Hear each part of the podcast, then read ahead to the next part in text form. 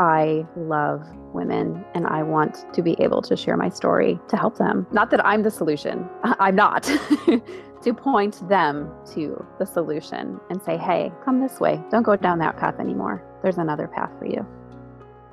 You're listening to the Mental Health Download from the nonprofit Mental Health Association Oklahoma. I'm Matt Gleason, and on today's episode, we have such an amazing and inspirational conversation with Shannon Phillips of the She Can Be Free podcast. And the reason that we have Melissa Baldwin here co hosting, and she actually leads this interview, is Melissa is friends with Shannon. We actually just finished this uh, interview with Shannon, and so this is the part where we can talk about the takeaways and what you hope the audience gets from this interview. So, Melissa, so, what were your big takeaways from this interview with Shannon Phillips? Well, you know, when you're reading a book and like you want to highlight more than there are words unhighlighted, that's kind of how this one was. I encourage anyone to listen. Some of the biggest takeaways for me were that bravery in women does exist, and vulnerability and courage is liberating and freeing and life redeeming that there's also a very personal and spiritual nature to each story. And when we are still, I, I, don't know how many times I've heard the quote, be still and know. That's what Shannon did in her her journey and to create ways of support and help for other women who are not alone. And so I would encourage everyone to listen closely, get your own takeaways, and remember to be still and know, because then she can be free. Yeah. All right, full full transparency. So right now we actually have Shannon still on the Google Meets meeting, and so as Melissa was saying that, Shannon was wiping tears from her eyes, and I think that says so much about this interview. So let's get to it. The mental health download starts now.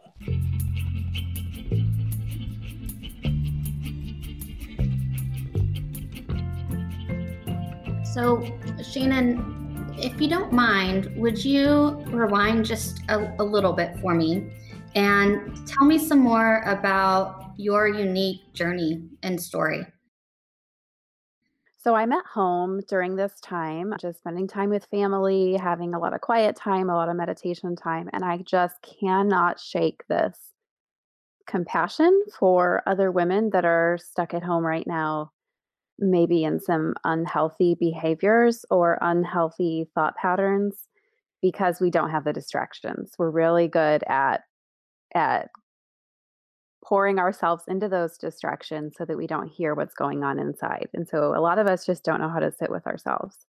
And that can exhibit itself in alcohol use, numbing, overworking, binging on Netflix. Not that there's anything wrong with Netflix, but you know, doing things in an excess so that we don't have to listen to the voices inside and sit with ourselves. So at first, my main worry was honestly women in the laundry room drinking and hiding and crying because that used to be me. so I used to homeschool my children while also, you know, running a business and renovating our home and I was I was very addicted to busy and the way that I coped with that was drinking alcohol.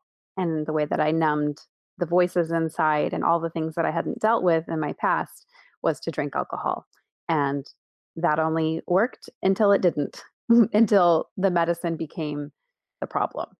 So I went to treatment. I've I've been sober for 2 years and I'm just very very incredibly amazed at where my life is right now and I've I've learned a lot of tools and have gained a lot of wisdom from other women. And I just feel like it's so important for us to be honest about our stories, about our mental health. It's, it's such a, we live in a society where women are expected to be so many things and to hide our shame and to hide in the dark and to hide our weaknesses. And so I really wanted to create a space where I was just honest about my story and it would give permission to other women to be honest about theirs and to know that there's help available. So I created the podcast.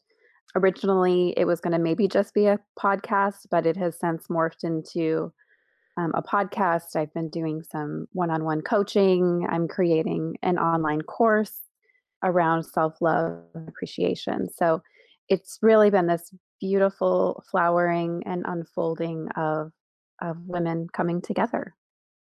So Shannon, what you just ran out to us, I mean, I, I think it strikes me, and it did the very first time I listened to your episode, as some of the most honest, genuine, mm. and authentic mm-hmm. conversations mm. in a non-judgmental space. Yeah. Um, what you've created, which I think so many women are in desperate need of um, yeah. a deeper connection rather than surface level communication and relationships. Yes. And, and telling me this all came out of some tools that you've learned in recovery to learn how to just be still and quiet and mm open to what comes next. Yes, absolutely. And it's funny you say that word connection there's an author that I love, Johann Hari. He what he had a really popular TED talk that was about addiction. He's written two books. One is around addiction and one is around depression. But the popular TED talk was that addiction, the opposite of addiction isn't recovery. The opposite of addiction is connection. And it's just such a beautiful, beautiful way to look at things because when we're in our addictions, we're hiding, we're isolated. And when we're planted into a community of people that get us and understand and can help us walk through the pain and through the solution, it's not an it's not a quick fix. It's not you know do these 10 things or 12 things and you're fixed. It's a journey. It's lifelong. It's like an onion on peeling off layer after layer after layer. I'm thrilled to hear that you've been sober for two mm-hmm. years. Mm, Can you tell us a little bit about maybe what perhaps kind of stressors or relationships or unhealthy models that maybe you learned in childhood mm-hmm. kind of uh, drove you into some of the addiction? Addiction is very multifaceted. Yes. Um, and also any other mental health struggles that may or may not have come along with that to lead you to the point where you got ready to get real with yourself and, absolutely and yeah. recovery and and reap the, the fruits of that. Yeah. Okay that's that's a big package. Okay so my upbringing in my family was incredibly unhealthy. I come from a very dysfunctional home. They both were children of alcoholics both of my parents so they they did not drink but they had all of the characteristics of a very dysfunctional alcoholic home. So my mom was very mentally unstable, had a lot of mental health issues. I think she had 17 surgeries in the midst of my childhood. And so she was always in bed and always sad and always suicidal. And so it was my job as a child to cheer her up, to make sure mom didn't kill herself. And if I didn't make her happy, I felt like I wasn't doing my job. That's a heavy job as a child, Shannon. How old were you when you felt like it was your job to make sure mom was happy? Oh, I mean, since my first memory. Yeah, absolutely. And to go along with that, my dad, I would say, is a rageaholic and was incredibly angry, incredibly verbally abusive to myself, my sister, and my mother. He used to go on rages and beat our dog. Just some really harmful things and i even felt responsible for taking care of the dog and it you know grew up with this shame that i didn't protect the dog when i was like 7 you know? I look at my children now who are 12 and 8 and 5 and cannot imagine them carrying the burdens that i carried as a child and so i grew up being a parent to my parents and never got to fully be a child. And that does a lot of things to a human being, both in their heart and their soul, but even neurologically, the way that our brains are wired. I just had this propensity towards fear and anxiety and was also a little bit energizing. And so I would perform. I was really good at doing well, performing in school or my career, whatever that looked like down the road. So you, you grew up with the the message or the the script in your head that it sounds like to earn my worth, I've got to hustle, I've got to produce, I've got mm-hmm. to perform, I've got to please. I've got to make everybody happy. My yeah. own thoughts, desires, needs aside, so that I can try and mm-hmm. prevent my anxiety by trying my best to hustle and please everybody else. Yeah, I didn't know what my thoughts and desires were. There was mm-hmm. there was no space for that in my brain even. I didn't know how to express those or or even feel them. Feelings for me were not allowed because there were too many other feelings going on in my upbringing that there was no space for me to have feelings. And my feelings didn't matter because everyone else's feelings were so deadly. Yes. So you shrink down to kind of fit where there's space for you yes. until that doesn't work anymore. Yes. And then what happens is you enter adulthood with those those patterns. So as a teenager, that looked like me running hard and fast from home into early adulthood with lots of boyfriends and trying to find that validation there. And that was a place where I felt like I had power because I could control men with sex or that that they loved me or they approved of me or whatever that looked like. So that was another unhealthy thing. And going into adulthood, meeting my husband, starting a family, all of those things, it was like, okay, once I get my degree, I'll be happy. Once I marry this man, I'll be happy. Oh, wait, now once I have children, no, once we get a house, no, once once I have a girl, because I only had a boy, you know, it was just like, once this happens, then I'll be okay. But you're chasing a ghost. That never happens until you're happy where you are, right here in this moment, in this breath. I know today that I have everything that I need. Have a real strong grounding presence in your life now. Mm-hmm. I can yeah. feel it just talking to you. When did the switch occur? You realized mm-hmm. that the light at the end of the tunnel keeps on changing. Uh, a book I referenced previously to you, Shannon, Untamed. There's mm-hmm. this bunny that this tiger is chasing endlessly, and they're never going to get it. They're never going to yeah. achieve it. You're never going to fulfill your happiness. So what and the tiger doesn't want to chase the damn bunny. The tiger wants the fake the bunny. The tiger wants a real bunny. right? yes. The tiger wants to be free. So how did you find your liberation? It sounds like you mm-hmm. hit your limit. You decided this has helped me survive in a way. Mm-hmm. Now, mm-hmm. that's one thing that I like to point out as a fellow adult child of an alcoholic is that when you started talking about alcohol, you said it worked until it didn't. Mm-hmm. Some of the mm-hmm. behaviors you were describing as I call it a mini adults when you're forced to be more adult than developmentally you should be. Mm-hmm. They served you well mm-hmm. for a time in a way for your situation. Yeah. Then alcoholism maybe served you until it did not. So, what made you decide to really dig a little bit deeper, find ways to get into that stillness and find the, the lasting freedom or the keys to your liberation? A lot of freaking pain. a lot of pain. So, my husband and I had completely different schedules. He worked at the hospital, night shift, afternoon shift. He would sleep in the day and then he would work, and I would be with the children doing all the laundry and the cooking and all the things. That's not to say that he didn't help at all. It, it was just, it was a very unhealthy thing. We like high five down the hallway and didn't know each other, didn't have a connection anymore. And I would drink my wine and that that became my connection. And that was how I felt like, oh, okay, okay, you know. And one glass became two, two became three, three became four. I started drinking earlier in the day, like, oh, it's, you know, it's five o'clock somewhere. And I had to keep increasing the amount in order to get that same feeling.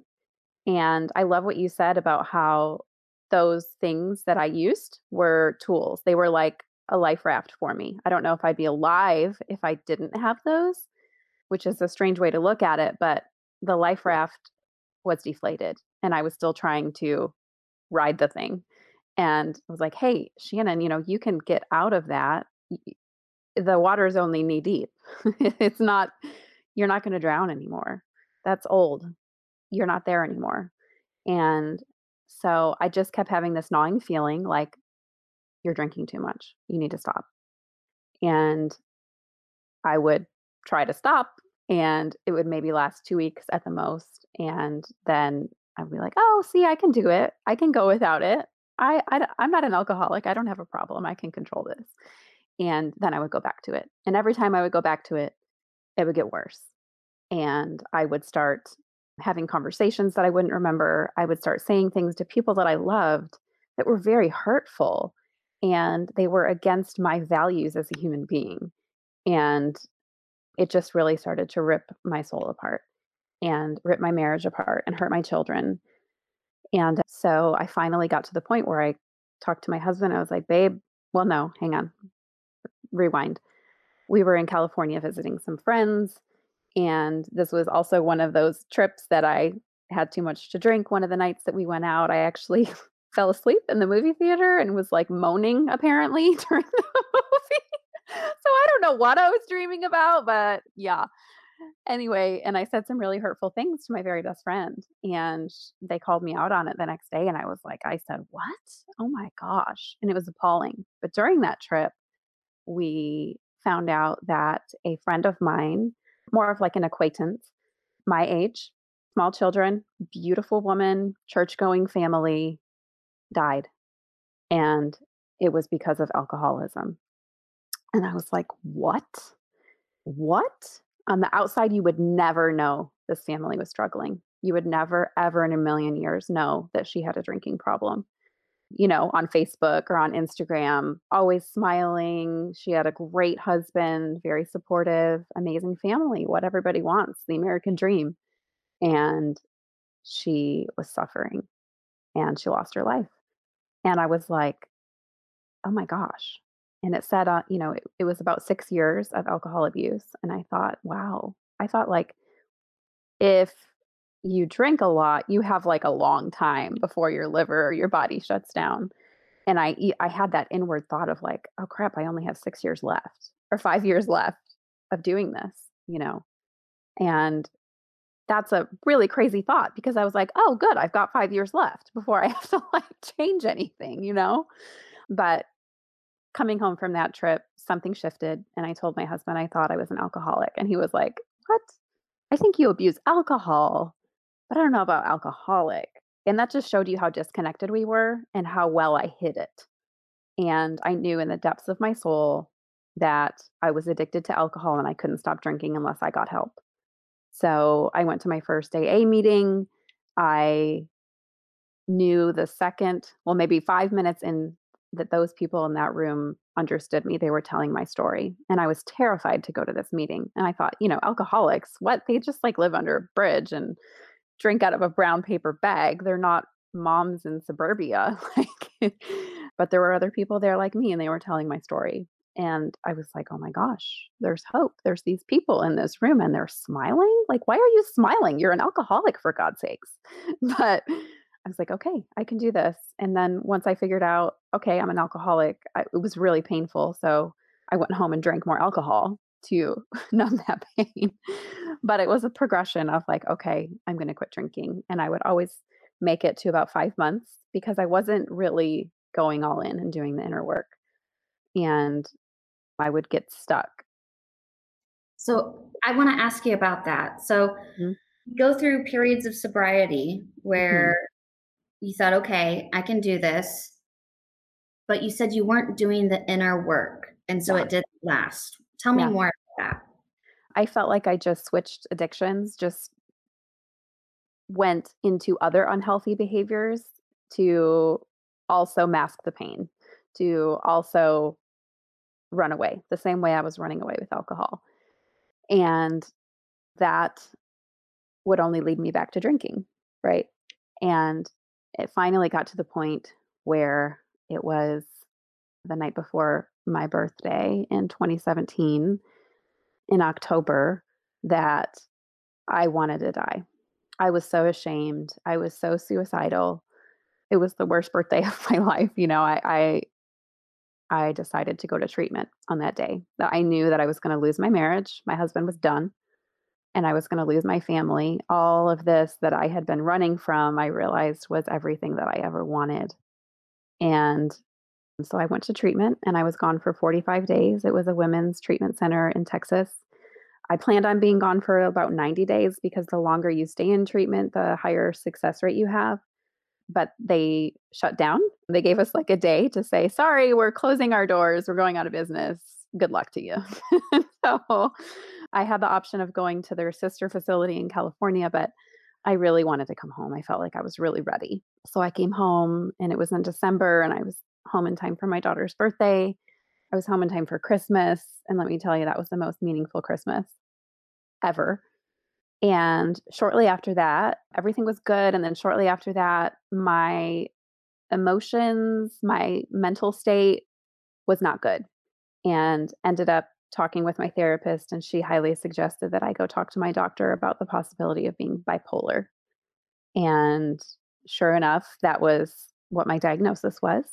And we tried a number of different cocktails of medications to try and level me out and would take some away and put some in. And that really was very difficult. One of the withdrawals from Paxil, actually, which is a very hard drug to come off of, just brain zaps and anxiety and like feeling like I'm going to die and shaking and uncontrollable crying. And it was awful. So that I relapsed during that time on alcohol. It was like that was the only thing I knew to do. Um, I just couldn't manage. So I relapsed for a little while on that, but it was really beautiful because it didn't take me long to be like, no, this is not not working. After you have a drink of real recovery and what that feels like, alcohol's nasty. You don't want it anymore. So, a common expression that you hear in AA or I myself attend Al Anon meetings is kind of that notion of, yeah, once you taste serenity, mm. Mm. like true yes. serenity, not. Disillusion, temporary, numbing yes. serenity, but true serenity. Those moments with your family on Christmas where you're sober mm-hmm. and you're present. Mm-hmm. You realize the worth and value of that. And it sounds like it makes it easier to get back on the wagon and keep doing the work that you need to because yeah. you have a sweet taste of what that looks like in your life of sobriety and recovery. Yeah, that sobriety gives me everything that alcohol promised to give me. Yeah, when you say that the the feeling from the drinking was an illusion, it, it was it was very much an illusion. It was a false sense of serenity, a false sense of peace. And even, you know, my I call it my spiritual vibration when I'm drinking. I'm trying to find that and it's a it's a fake version of it. And once I felt the real version of it, the high spiritual vibration, my connection with love, with my higher power, you can't you can't go back to the fake one it's like oh my gosh this is this is no this is no so immediately once if i would drink again then it would be like oh yeah this this doesn't feel good at all like even the fake feeling of serenity isn't there anymore because i've tasted the real serenity so you tasted the real serenity you tasted truth yeah. It sets you on this path of liberation. Mm-hmm. Uh, it sounds like liberation in many ways spiritually, mentally, in relationship to your family and loved ones, mentally, I bet physically. Yes. Um, and now, with She Can Be Free, mm-hmm. it feels like you're trying to share that gift and that glimpse of what real peace and real serenity and health and wellness and connection and purpose can be. Yes, it's available to every single human being. And I am incredibly passionate about getting that out there. And I, I actually just had someone ask me the other day, what is your what is your roadblock? What would what would it look like if you didn't do this? Or how, you know, what do you need to continue to do this? And it's like, there's nothing that's going to stop me because I love women and I want to be able to share my story to help them. Not that I'm not that I'm the solution. I'm not. to point them to the solution and say, "Hey, come this way. Don't go down that path anymore. There's another path for you." You're a sign. You're a message to those who maybe are in that pre-contemplation stage where you used to be, where you Mm. had that lingering suspicion, that lingering feeling that I have a problem, but I, I don't know how or where to turn for help. And Yeah. the power of peers sharing stories, sharing your own Mm. story with others. Mhm. I mean, I think for me personally, that's one of the reasons the the 12 step groups are so powerful, right?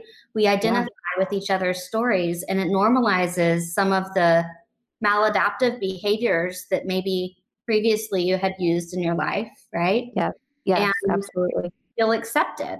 And so now you're trying to create more spaces like that for your fellow peers and women because once you see, you can't unsee. It's true. And there's no judgment, right? There's no judgment. And that's I feel like that's a little bit of a difference between just trying to go I'm not knocking church. I'm not knocking religions or anything like that, but that can also be something that we hide behind and just try to do X, Y, and Z to be the good person, to fit into this mold. And that only lasts so long too. And so having this amazing non-judgmental community that accepts you and loves you and helps you walk towards walking on your real legs um, is just so beautiful. Yeah. So would you share with me, Shannon, your maybe top 10 tools, right? You've been developing these tools in your toolkit. On a Mhm. recent podcast, you had someone share some of their own tools.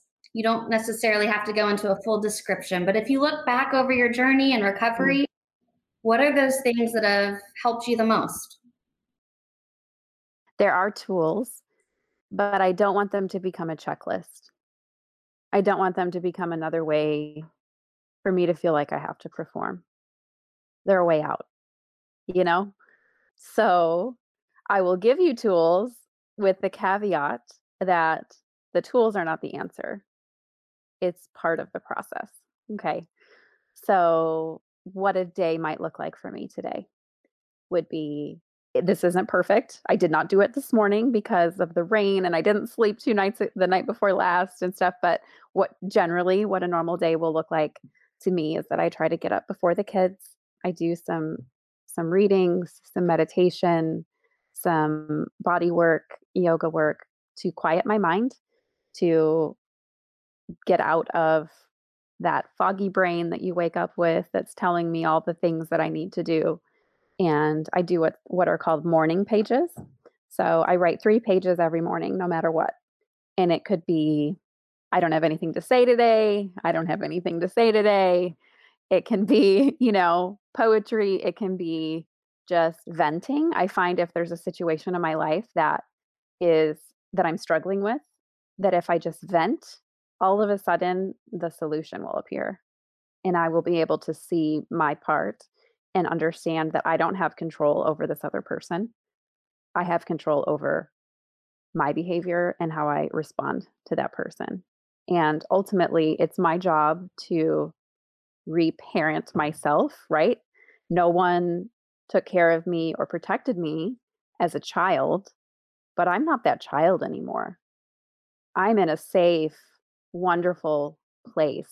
And so I need to remind myself of that. And I don't need to accept unacceptable behavior.